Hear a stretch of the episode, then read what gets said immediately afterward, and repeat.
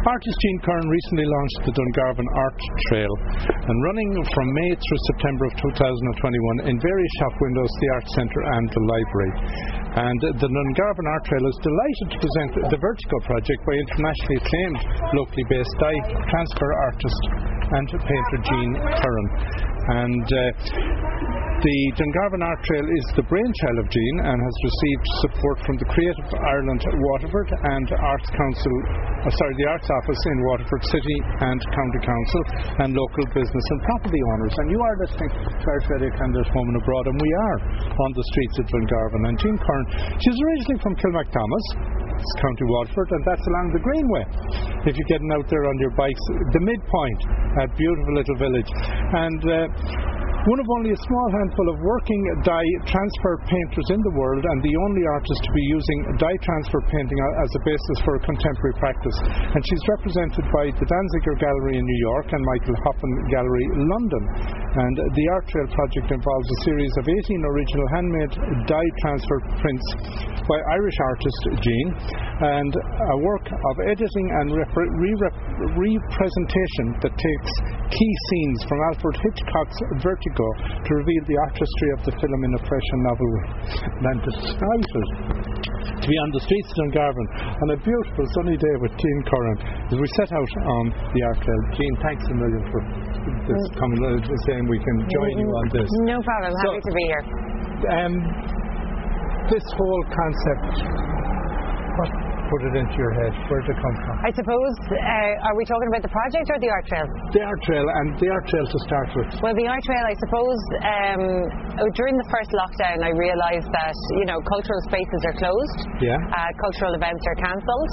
So, and I had been living in London for almost five years. Um, and I had moved home maybe just a year beforehand, um, uh, just when the lockdown happened, and I really, really missed um, the availability of contemporary art within society that you have in London. I really missed the quality and standard of the art galleries and the museums, and I missed um, art being part of like the vernacular of the everyday. And so that had been playing on my mind uh, for quite a while, and so I saw it as an opportunity straight away that if everything is going to be cancelled, maybe there's an opportunity to bring to use the town as an exhibition space. So instead of asking people to go to, uh, uh, you know, to take the time to travel to a certain space, to go in, to look around, to seek out art, I was like, okay, let's put art into the shop fronts of the vacant buildings. Let's um, reappraise the space, reimagine the space, and see what kind of response we get. And if it goes well, maybe we'll keep doing it. so, so, who did you start with? Who did you toss the idea to? Oh, Margaret Organ, the arts officer of the Waterford City and County Council, and from the get-go, she has been uh, an absolute Trojan, and she has been like, right, let's put put this into action, let's get it going, and right, yeah, right, okay. So, in using vacant spaces, and unfortunately there are quite a few vacant spaces around in all the towns in Ireland, what you're doing in a way it could be an inspiration to an awful lot more locations. Yes, and I've actually travelled to um, a few towns throughout Ireland, and when you go in, I mean, they're so picturesque and they're so, they're so pretty, and they uh, many of them have these really beautiful old shop fronts, yeah. and maybe um, are, are unused vacant spaces. And I think that when you're an artist, and particularly in Ireland, you're always looking for an outlet to exhibit, and it just makes sense to use the space that's available. But I suppose before um, COVID, there was kind of like centralisation. Everyone was leaving the city, the rural Ireland and moving to the cities. And now, uh, happy to say, there's a bit of decentralisation, and so there's maybe greater opportunities for people to show contemporary art in a rural context.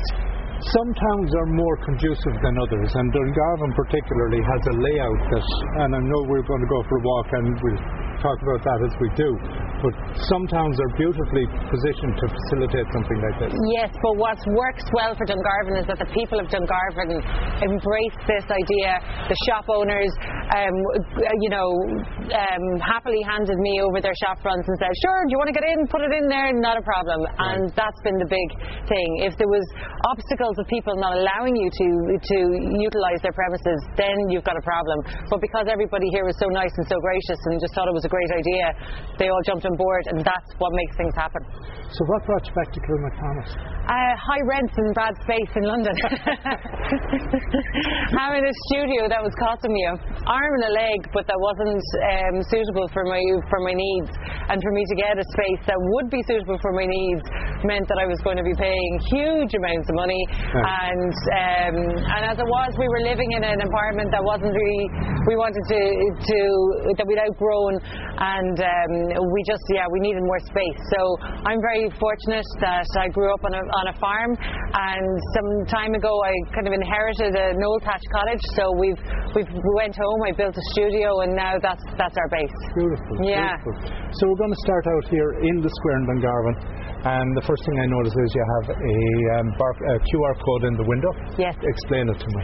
So the QR code, as because of COVID, you can't have the dis, um, dissemination of flyers, and so the QR code is really so that people can come along with their phone, open the camera of their phone, and well, place the, the open camera to the QR code, and it should bring you to the website, which will show you the map and tell you about the project and tell you about the relevant partners and so on and so forth. Fantastic. And w- would you say we are? This is where someone should start, or well, I know they can start anywhere, but you would recommend this start. Yes, Flynn's Pharmacy in the square in Dungarvan is, is stop number one, and this is the very first image um, of, in the series. And explain the first image to me. So the first image is a very, a very iconic vertigo image where Jimmy Stewart is hanging um, off a building, and this is where he develops his vertigo.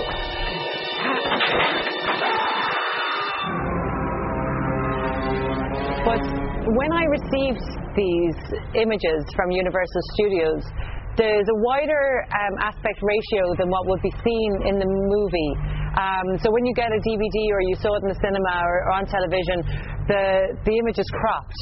So as we can see here, we can see the piece of timber that he's hanging onto in the set. Yeah. Um, and in the second image here, which is a beautiful restaurant setting, this restaurant was a famous restaurant in, in San Francisco called Ernie's. It had, it had closed down, um, but Hitchcock has them um, make a set to look like Ernie's, and we can see here the rafters at the top, and we can see the, the stage light set, and we can see how it's how it's laid out as a beautiful uh, a beautiful set image. So the process, the dyeing, the, Yeah. the dye process, given the uh, fine detail and everything else, explain your process to me. So basically, in 1935, the very first full colour film was ever released. And it always kind of blows my mind to think about what was happening in America at that time. You had the, the Great Depression, which started in 1929 with the, with the collapse of Wall Street, and that continued on throughout the 1930s. Most of the imagery that is uh, taken in America at that time shows really, you know, bleak hardship, despair, and at the exact same time, people were able to buy a cinema ticket and go and see Becky Sharp, the first colour film ever released, and it was showed colour in a world that was far greater um, than what was maybe present in people's everyday lives. And that those early colour films were made using this Technicolor four strip process, three strip process. And what it is is it's um, um, a process that's developed using. Um, Okay, this is the science part this is where I lose people. It basically it's it's three strips of film that that are sandwiched together. Mm-hmm. Each one is dyed a different color, a cyan, a magenta, or a mm-hmm. yellow. Mm-hmm. They're they're registered together to create the full color film. And so that is the same process by which I make these. And I for me it's a photographic printing process. And I was the first person, I suppose, to kind of come along and go, okay, old the original Technicolor movies were made using this this dye transfer process. There's no reason now with modern technology that I can't take a frame from an old Technicolor movie and reprint it as a photographic print. Therefore, taking the work from cinematic to photographic and and re- reimagining it that way. Okay, so what's the difference then than rather just taking a screen capture? Well, a screen capture is a digital file. Yes, I know. Uh, yeah. Yeah. So what you're doing is taking actual color Yeah. in the form of a liquid. Yes, I've got three baths of dye. Yeah, right. And so all colour images are made up of, of three colour channels red, green, and blue. Yeah. And so I separate a colour image out into its three colour channels one for red, one for green, one for blue. I make a negative of each, cha- of each channel. Then I use that negative to make a positive. Mm-hmm. And the positive is made onto a sheet of film called a matrix film. And it's, it's basically a sheet of film um, that has an emulsion on it. You expose it, you develop it, and the emulsion um, develops like, like peaks and valleys um, depending on how the density of light that it's received. So develop that, and then when I have the positive, um, I put it into a corresponding bath of dye. So then into my cyan or my magenta or my yellow. The gelatine relief absorbs the dye. Mm-hmm. Um, I wash off the excess and then I roll them out one um, by one onto a sheet of receiver paper to form the dye transfer print. You say receiver paper because I'm familiar with silk screen printing to some degree. So, Okay, so on silk screen, you, a lot of silk screen would be done onto fabric. yes. So you're doing it onto a paper. Uh, Yeah, I'm doing it onto a very specific Kodak paper Okay. that Kodak developed for this, and it's mordanted um, to receive the dyes. And it was mordanted with uh, a thorium nitrate, uh, which you wouldn't get away with these days. Uh, so they say it's slightly radioactive. I haven't grown any extra fingers in the time I've been using it. Oh, you haven't lost any. I haven't lost any. Um, so that's it. It is very particular, and it, and it's really the paper, the combination between the acidity of the dyes, the alkalinity of the paper, that um, that make the dyes bite into the paper and give us these really vibrant and luscious colours. Right. Now, you mentioned the, the three uh, colours, and we're all very familiar when you're going to buy coloured print. Ink. You get your CY and your, your cyan, your yellow, and your, your um, magenta. The subtlety between colours is such that one number in the range changes the, the shade. Yes. So to get the degree, the number of colours that would be reflected in any one print here, uh, by that I mean that you could be looking at up to 500 to a 7, 8, 900, 1,000 different shades of colour. Yes. So to achieve that degree, how are, uh, how- That's the that's, that's from the negative. Y- Yeah, but it's also the nature of of light and working with this um, this system, which is which is the basic kind of additive and subtractive um, color system. And now we don't even think about how color is created because it's created for us. You buy an ink, you buy a dye, you buy a paint. It's all done for you. Here we're at the very start of making a full color print, so we're talking about basic color science, RGB, CYM. Yeah. Um, and that's the basic additive subtractive color wheel, and that's the method by which I make these prints. And so what we're dealing with is we're dealing with degrees of light, light ex- exposing the, the film, and then creating different levels of density. The density then in the positive, um, you know, absorbs more dye or less dye, and then that's what's what's transferred to the paper. okay, okay. So before we start walking, if someone is going to start out and they start out here, what would you recommend they allocate themselves time-wise to take in the trail? That's a bit of a funny one because I can fly around it in 15, 20 minutes. But oh my father might take an hour. So, you know, get a cup of coffee and take your time because the the thing is, you want people to spend a bit of time with the images. Anybody can walk by and, and glance at it quickly, That's but right. it doesn't mean that you're learning anything about it. Right. So the more time you spend with an image, the more you learn.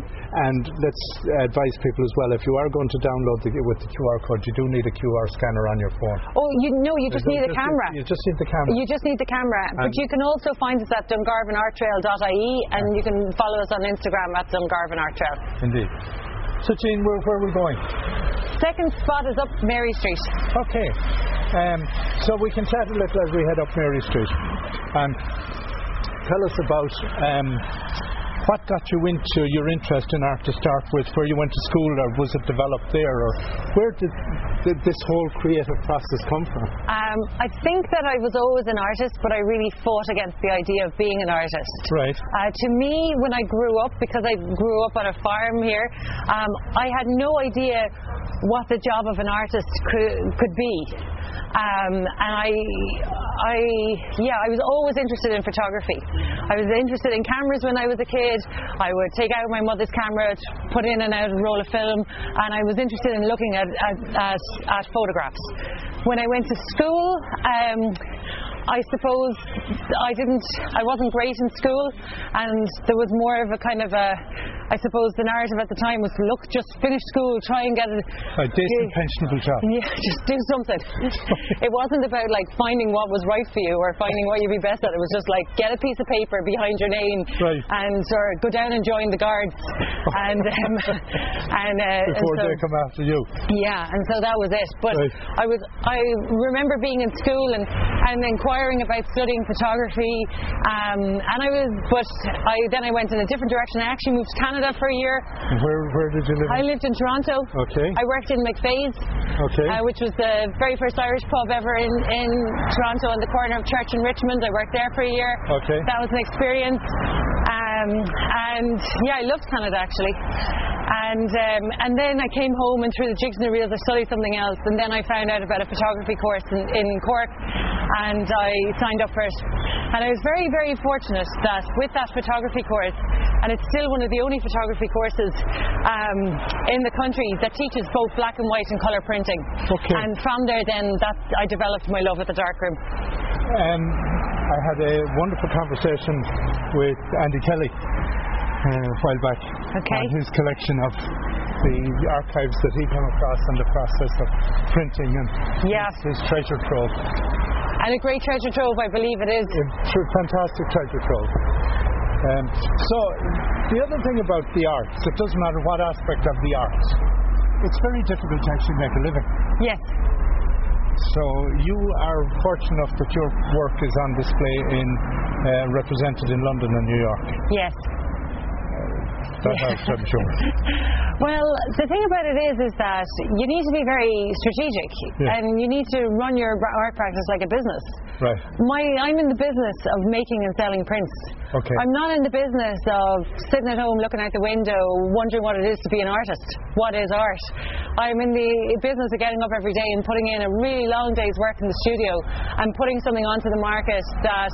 Um, is maybe very different to everything else that's on the market, but something that people can, you know, relate to also. We've arrived at uh, 38 Mary Street. Mary Street, and I take it what we're looking at is one of the characters that was in the restaurant from the previous window. Yeah, this is Kim Novak.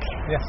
Yeah. And tell me about this. Uh, this is a side profile of Kim Novak and a very um, beautiful image.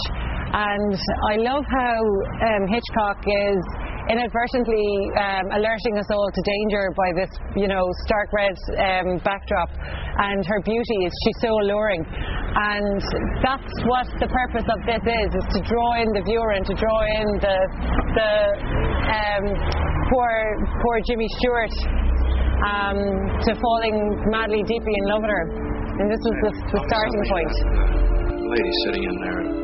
Who's the woman in the painting she's looking at? Oh, that's Carlotta. You find it in the catalog. Portrait of Carlotta. May I have it? Yes. Thank you. So um, we're, we're at stop number two. So from stop number two, then we where are we going to go? And just right across the road. Across the street. So, in um, since the trail was officially launched, and when when did we get it officially launched? It's 7th of May.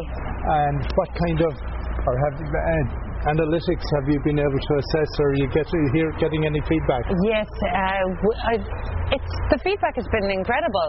Um, I, I suppose the the interest in the the media has been um, has been uh, kind of overwhelming, um, but just the general feedback. One of the things that I suppose I hadn't really considered, and one of the things that surprised me is that I suppose for maybe the older generation, how well they know Vertigo Right. and how how much they love Hitchcock. I know they love Hitchcock, but so many people have been passing and been like, oh yeah, Jimmy Stewart, you know, Kim Novak. Oh, I remember this movie, and and really engaging with the work. And so I think that that's wonderful. It's, and I also think it's wonderful that for younger generations who who never saw a Technicolor movie before now are able to look at these images and have some idea of what a Technicolor movie might look like. Yeah, and I guess with um, high definition, where we see the blemishes. One of the things that the art on display in this type of environment means that it's getting hit by sunlight, it's getting hit. It's not a gallery environment. Yes. Have you any concerns about that? I didn't until I just um, rocked up here and saw that there's a little bit of condensation on the on the, the glass of, of this print. But no, um, the wonderful thing about dye transfer and the wonderful thing about you know the way that they were considering colour at the time is that dye transfer is really it's it's light fast, um, which means I would have to leave these prints in this window in direct sunlight for a long time before any of the colour will fade. Right. Because I know if we look at photography, particularly black and white whole photographs that you pick out, they have they have deteriorated over time. And which often and gives them. has- colour even has changed in colours. Yes. Well, co- many of the time the colour has changed in the colours because of the the the nature of how those prints were made, and particularly from you know what generation of printing it was. Before people used to go and get you know their their 24 shot roll of 35 mil handed into the chemist and and get their their um, prints back.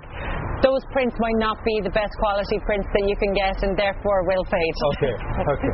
Now, when it comes to the scenes, we have another one coming up here with Jimmy Stewart. Um, Isn't this beautiful? yeah, and the blue eyes are so prominent, Yeah. um, and the art in the background is so contrasting. But um, the images that you selected or that you have, did you literally have to sit, watch the movie minute by minute, second, frame by frame, Yeah. and say, that's the frame? Yes. Yes. How long did that take? yes. A very long time.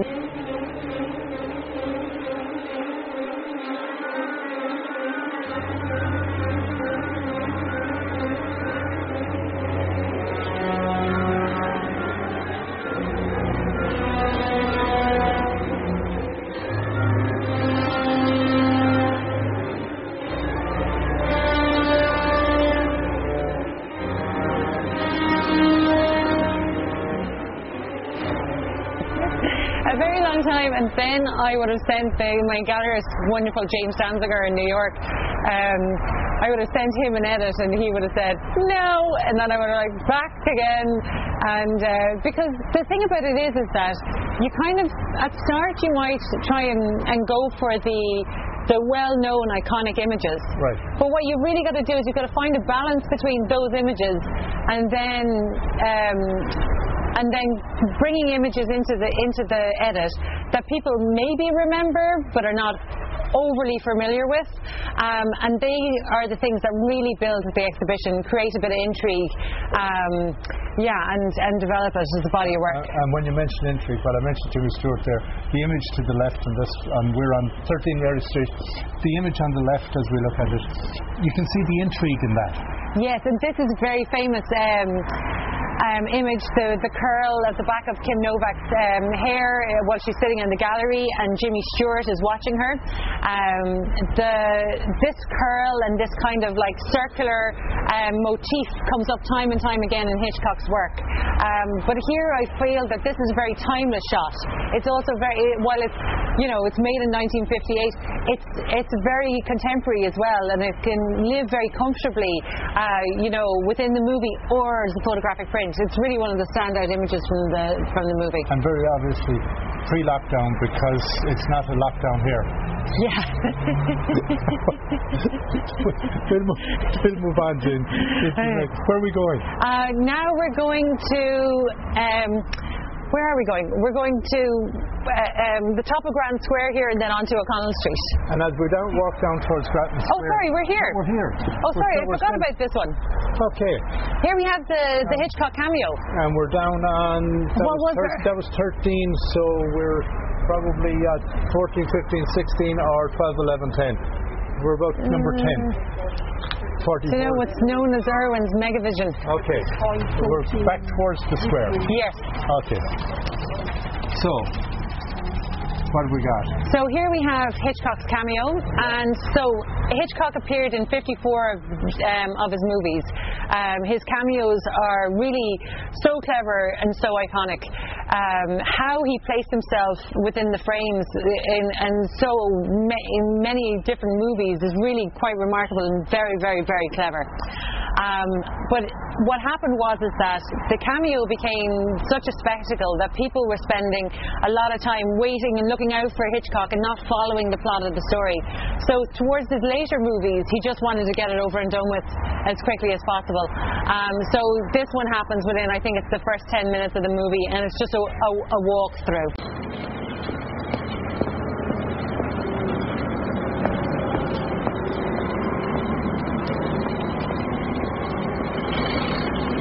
What's fascinating in that, uh, as I look at it, is we could be looking at a scene that is current. Yes, You know, with the machinery and again, what year are we looking at here? 1957. 1957. It could be 2021 Yes.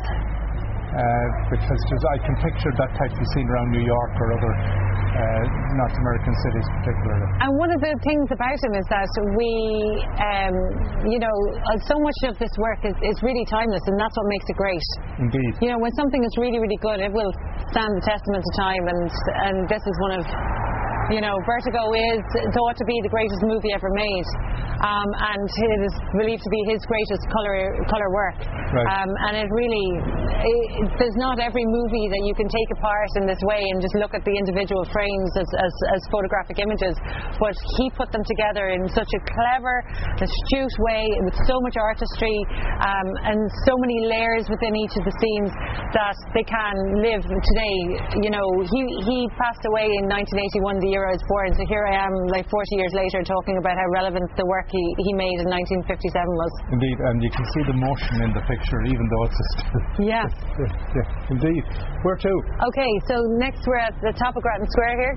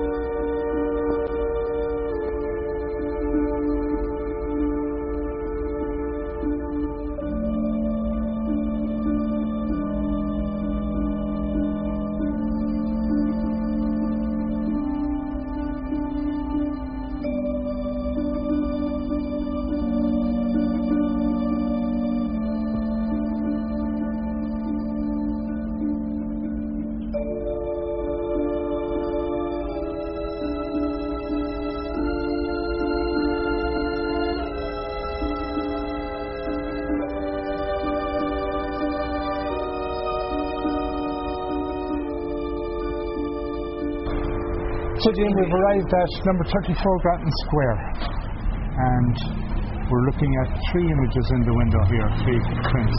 Yes. Um, the bridge, that's the, gold, that's the Golden Gate Bridge in the middle, Yes.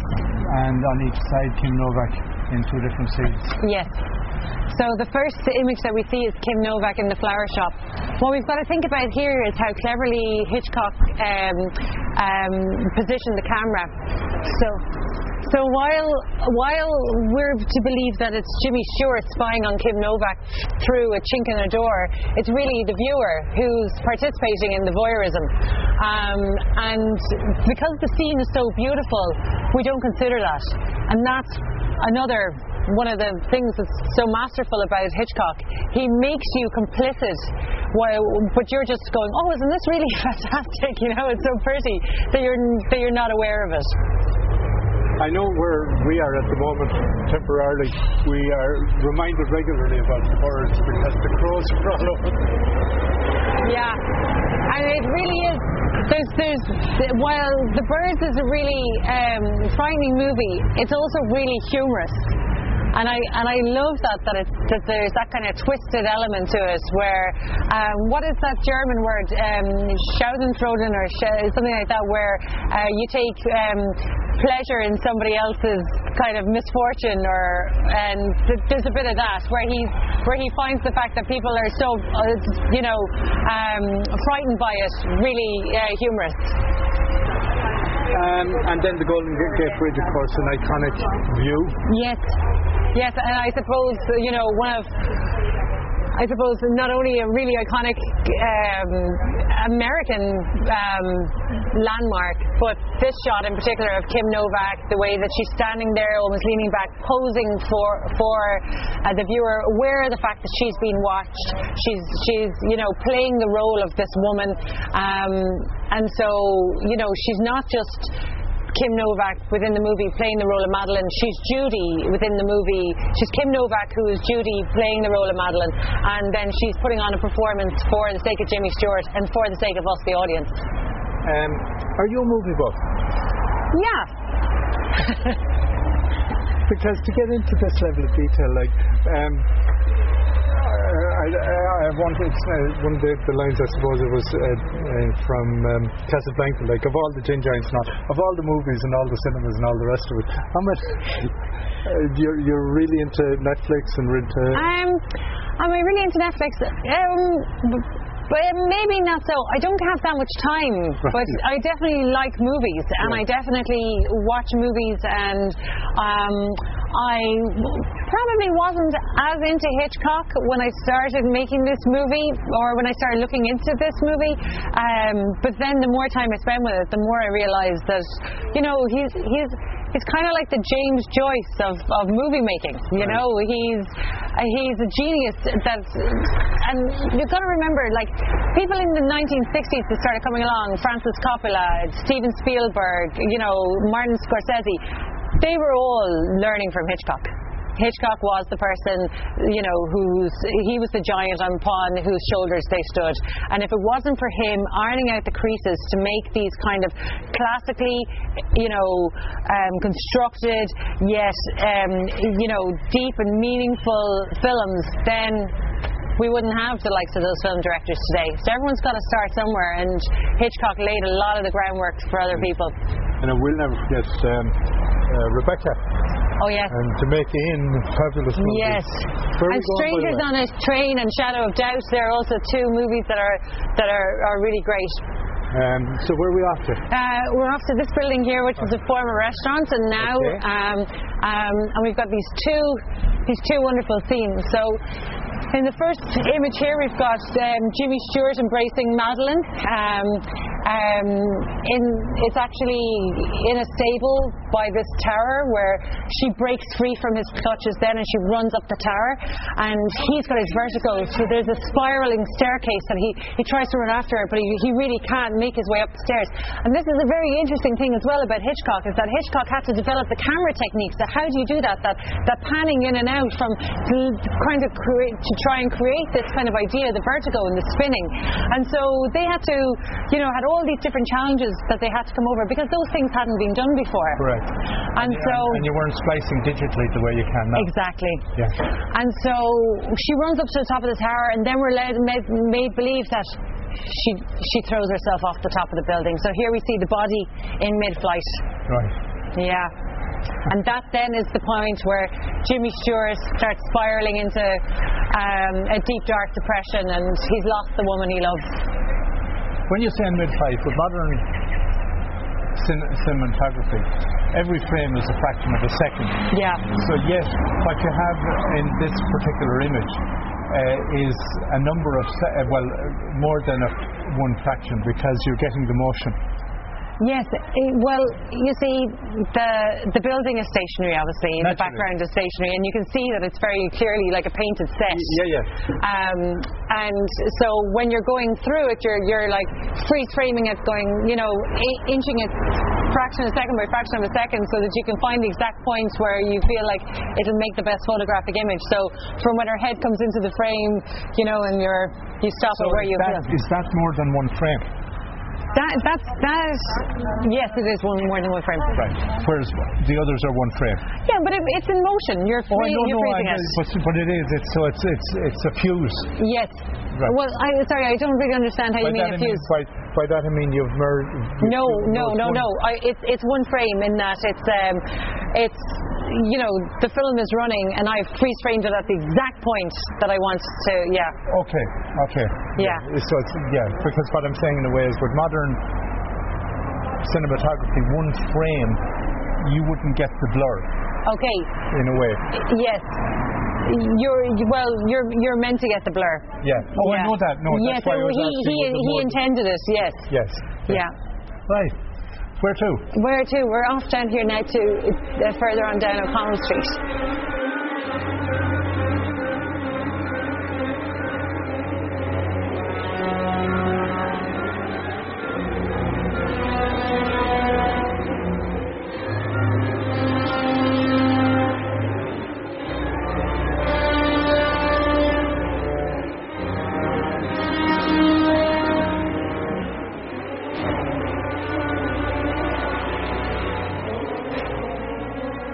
So we're still on Main Street and we're we've come away from the square up towards and we're uh, beside Elvery's.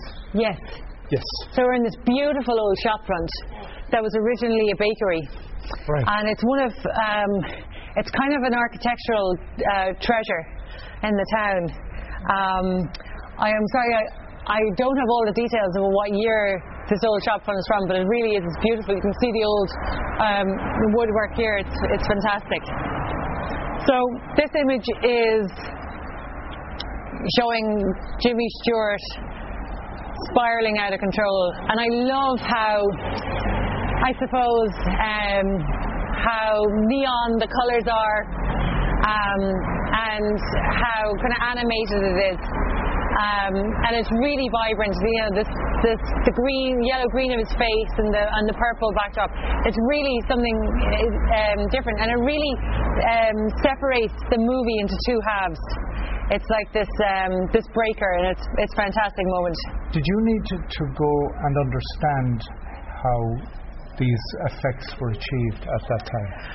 I did to a point because I wanted to understand it myself, but it wasn't necessary for making the prints. Right. Right. Because again, with modern computer technology, um, special effects are relatively easy. Yeah. These weren't relatively easy, I, don't wouldn't think. I wouldn't think so. I wouldn't But think. there's a lot of information as well. I mean, you're you're you're trying to find these things out, and, and the information is not is not there. It's not available. Right. You know, so you you kind of got to go with what other people, um, you know, from a lot of the academic resources. Um, so the different um, portals that you can go onto, where you read people's theses about how you know different film. Uh, theory and and yeah and practices at the time. So that's where I would acquire a lot of the information. Right. Um, so one of Um, these prints. One more here. Well, going, so we are going. Where's the sun? Um, we're going to where what I'm was the old beach house to look at the gallery? So we're probably going west. Yes. Yeah, I think we're going west. Um, so th- when you do a print, Yes. each print is individual. Yes. So you do not do uh, you do you do more than one copy of any one print. Yes. uh, For each image, is a- it was made in an edition of ten, Okay, plus two what are called APs artist artist proofs. right. And so then, given that they are prints and each one is individually printed, yes. Is there ever a concern that there might be even a digital difference in the red, green, blue when between one print and another? That's not the that's not the, where the issue becomes involved. So I would spend maybe two weeks making the first print. Okay. And then when I have the, the three positives that I put into the die, then I can kind of make them when when all the information in those positives is correct, then I can kind of you know make them repeat them. However, because of the nature of of the printing process and because of the nature of me being human, each one is different. the the variations are slight. Yes. Uh, but that's that's also the whole thing. I mean, they're they're handcrafted. Yes, yes. So in effect, each one is an individual. Yes, unique, unique. Now, in most, in fact, in, the, in art, painting particularly, you're going to see a signature somewhere along. I haven't seen anything anywhere to tell me. Yes, I wouldn't put in my signature on the front of it. It wouldn't be my style no, now. That's, no, but where uh, At the back, each one of the prints is stamped and signed. and, and numbered Yes. of one one to ten. yes. Right. Yeah. Okay. So we're looking at Jimmy Stewart here. Yes. Again. We're looking at Jimmy Stewart in this image, and there's a very famous um, uh, American photographer named Cindy Sherman, who I think it was in the 1970s made a series of film stills. They've become where she positioned herself in. Um, um, in staged photographs, which were um, replicating images um, that were commonly kind of associated to films. Um, and one of them in particular, um, we feel I really felt was very similar to this, where the building is kind of sits in the background at an angle. Uh, there's an old lamppost, and she's there looking off into the distance as he is there now. Um, and so we can see the kind of the the parallels, uh, but we can see the connection between this image and how Hitchcock's work was used or influenced contemporary art. Right. We can also see that the blue in this is, is particularly striking and it's particularly clean and bright and blue. And this is one of the wonderful things about dye transfer where you can get these fantastic clean colours. Which if it were to be a jigsaw, you'd have a hell of a time. Yeah, you're never you're not making that one easy. I asked you to come up here, Scotty, knowing that you quit detective work, but I wondered whether you'd go back on the job as a special favor to me. I want you to follow my wife. I'm afraid some harm may come to her. From whom? Someone dead.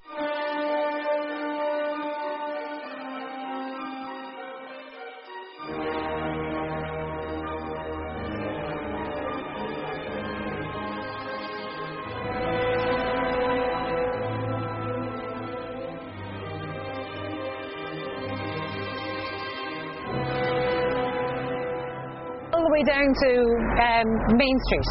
Okay. Yeah. So when we talked about um, if you had any response from other uh, towns around the country or anything like that, uh, this exhibition is all your work. Yes. Um, so have you heard from other artists who have said, "Wow, good idea. I'd like to try and do something in my own face." No, and I, I suppose that um, if they are thinking about that, uh, they'll they'll have to spend a bit of time developing their concept and developing the you know the, thinking about how they would like to curate a show. Yeah. Um, but I think the idea is out there, Right. and people will use it as as they as they please, really. Um, and yeah, and I hope they do. I hope that I hope that we live in a world where you know everybody walks around with a with a phone in their po- in their pockets that Yeah. can take a, a photograph. Yeah. So everybody has a camera on them, and we see people using cameras now in almost to um, show us incidents that happen in daily life uh, that they can put up on on the internet. Right. And so very often it's not for an artistic purpose. Um, but when you think about it, like the all of these, I mean, you can make a full feature film now on an iPhone. Yes. But that's not how we're really thinking about using our phones. Well, a lot of people are not thinking about using their phones in that way. Um, it's more about just creating content, you know. And so it would be great to see maybe um, more artistic style images coming from phones and being shown in, I suppose, in contemporary or in kind of public settings. Um, going back to the process that you're using, uh, it's not common. There's very, are you, you you would be one of a handful, if not, are you unique in the world? I'm I'm one of four. Okay. But I'm the only artist in the world that makes my own, that uses this type of printing as the basis of my artistic practice. Right. Yeah. So when you say you're one of four, the other three, what would they be doing? Okay, so one of them, two of them I'm very fortunate that I've had, and I really say now, I've, I've been very lucky so far with, with launching this, this work and, uh, you know, had some wonderful things like to coincide with the, with the first, my first solo exhibition of this work, which happened in the Danziger Gallery in, New- in New York. Uh, we were on the front page of the New York Times art section, Right. which was an incredible day for me because prior to my art career, I worked as a photojournalist. Okay. And I was living in Kenya, and photographers would, you know, that I was surrounded by might get the front cover of the New York Times, and I was always so jealous. I was like, oh man, that's the, the holy grail, you know. And um, and then, lo and behold, instead of me taking a photo of some other story, I was the story. I, Right. I was on the cover of the art section, so it was a big day for me. And so I've had these wonderful things happen w- with the launch of this work, but none better than getting the opportunity to go to America and work with two of the other printers, uh, James Browning and Guy and uh, Guy Stricherz. And both of them have different approaches and methods to the printing, but both of them um, are people who have spent their life uh, lives trying to make and output the most beautiful prints possible. So we're at 56 Main Street. Main Street. So here we see Kim Novak as Judy.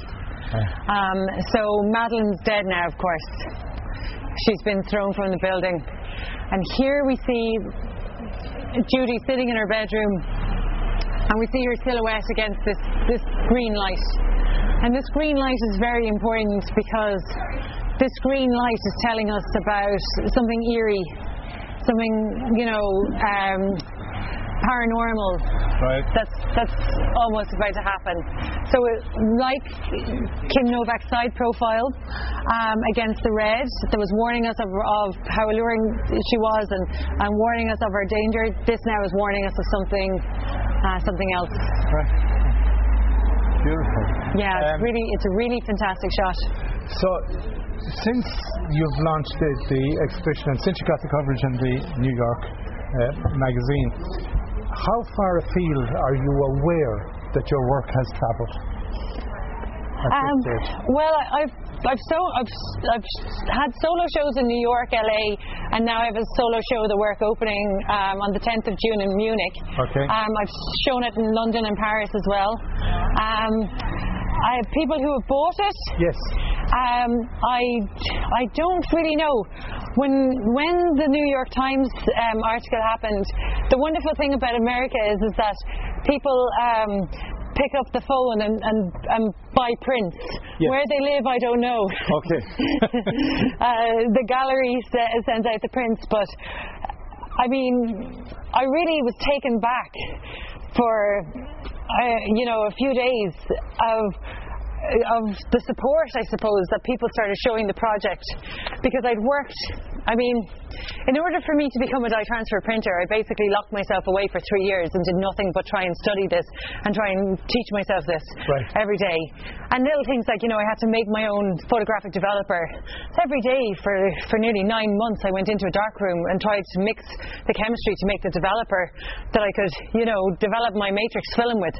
And every day, you know, it would pose a different problem or something would, would happen. And so, you know, you're on this you're on this wheel like a hamster going, Am I ever is it ever gonna work? Is it ever gonna take flight? But I stuck with it and, you know, like I had to you know, convince an awful lot of people along the way that I was on this journey, I was going to stick with it, I was going to see what happened. And so I, James Danziger in New York had come on board before I'd finished all the work and had given me an opportunity and said, right, I'll give you a show. You have to have it done for this date. And so I had to, you know, take out a copyright license with the Hitchcock Estate, get the frames from Universal Studios, which was another challenge, um, and then turn around and make this exhibition a work. So by the time it had had you know, gone to launched in New York. Um, I mean, it was four years, a lot of, a lot of heartache, sweat, tears um, involved, and so for it to coincide with the article, and then for people to be interested enough to purchase prints, I mean, I was really, I was blown away, Well, and it all, it all came out. There was tears, there was joy, there was. But that would have been four four years, as you said, where um, surviving those four years, you must have had to do other stuff to just put food on the table. Well, um, when I first moved to London, I was working out of a lab, and they wanted to develop their dye. Uh, they had some of the dye transfer materials, and they wanted to develop dye transfer as an offering um, that they could, you know, offer as a service. Okay. However, the, the space wasn't really suitable, and so I went in there every day, and they paid me a small wage while I was there. Um, but at the end of the day, the place, the, the premises wasn't suitable, and I was going to need a level of investment that. Um, was, I suppose, was greater than what they were prepared to put in at the time. And so I kind of had to um, make the difficult decision that I would just go out on my own. And so then I had to put a business plan together. I had to go to the credit union. I had to take out a loan. I had to take out enough money so that I could survive for, you know, while buying the materials, getting a studio, making the work, uh, you know, getting paying for frames, everything. Um, um, and yeah, and I remember going into the credit union and saying, you know, I'm an artist, I want to make this body of work. Will you support me? And they were like, when will you go to market? I was like, in over a year. um, but thankfully, they supported me. And, and if it's not, if it's not for people, you know, I suppose recognizing your passion and giving you a chance sure then where would any of us be you know and so thankfully they did and and and that's what happened So where are we? so here we are at this iconic climactic scene within Vertigo. We're at the Art Centre, and this is one of the most important scenes of any movie ever made. This is the moment when Jimmy Stewart cannot be with Judy because he, he'd, he'd seen Judy in the street, he'd spotted her, he saw a resemblance her, between her and Madeleine, and they start to, he, he wants to get to know her, and as he gets to know her, he starts asking her to dress like Madeleine, to, you know, get her hair dyed, and eventually, in order to be with the woman that he lost, he needs to get this woman to dress up as her. And so she goes into the bathroom, she's, she's trying to fight him, she's trying to resist, but eventually she says, "If I do this for for you, will you will you love me?" And he said, "Yes, I love you." And so she goes into the bathroom, ties up her hair, and she emerges from the bathroom as Madeleine. Now. This is where the green light comes in. What he, what's really happening here is kind of like it's an act of necrophilia. Like he's made this other woman dress up as somebody that is deceased so that he can be with them. So this is this is Hitchcock. This is the dark themes, the strange sexual fantasies, all of that coming. This is this is all of that in this one image, and yet a beautiful image. It is indeed, and the level of detail, and I'm looking at the pattern on the bedspread and just the flowers then on the wall. and the pink lampshade and how everything is matching, everything is so girly, everything is so pretty, Yeah. you know, and, and like there- there's almost an innocence to it. Yes. And yet there's something really disturbing happening here. Yes, yes. And I must say, Hitchcock. the the scene, and particularly when I look to the left, it nearly looks like it is a set deliberately rather than a real. Like it, it nearly looks like there is an element of it being false. Yes.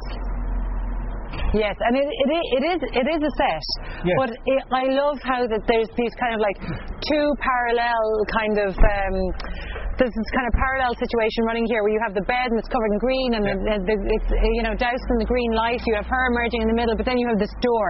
Yes. And it's like the door doesn't the the green light is not falling on the door, and it's like you can get out of this. you know, there's your there's your exit. You don't have to go down this like dark seedy. So there's there's there's a lot of play here. There's a lot of tension in the image. So, Jane, we're, th- this is the final image. No, we No, two more two at the library on the quays.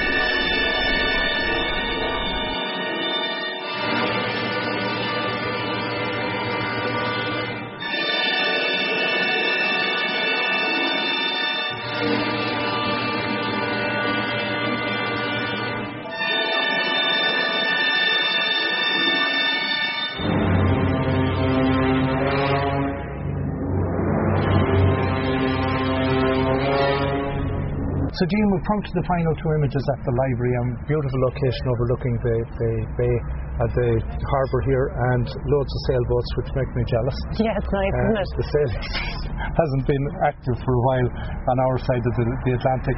So, these final two images. So these final two images are um, the, the final two see, final scenes of the film, and so here we have Jimmy Stewart is after realizing uh, that he was played played and that. Uh, um, Judy was ma- playing the role of Madeleine all along, and so he's brought her up to the top of the tower uh, to have it out with her, and he's you know he's overcome his vertigo now. His rage is his rage is the dominating factor here, and uh, so we see a completely different side of Jimmy Stewart, one that's almost uh, unimaginable, and uh, so what happens is, is through the jigs and the reels, and they're having this massive argument at the top of the tower, and he kind of throws her across the room, and whatever way she comes back and she stumbles, doesn't she? History repeats itself, and, and she falls from the window, or she falls from the from the tower. And so here we see Jimmy Stewart walking out onto the ledge in the final image um, of this tower, and now Madeleine, Judy, Definitely gone. truly, truly gone. Well, Jean, it has been a fascinating trail and tour, and I want to thank you sincerely for taking the time. It's been wonderful meeting you. Thank you. It's been wonderful seeing your work and learning about the process and everything else, and would highly recommend. Uh, Dungarvan, County Waterford, part of the um, uh, the Ireland's ancient East, and Yeah. uh, as you say, allow yourself. I'd say allow the hour. Okay. Allow the hour, take your time, and click on the QR codes. And when someone clicks on a QR code, do- does it give them the details of, of what the image is about? No, it doesn't. It just tells you what the project is about. Okay. Um, when developing it, what we realised is that it maybe there's such a thing as too much information Yes. for people, and so that was a decision that we kind of made at the final moment to allow people uh, look into it themselves.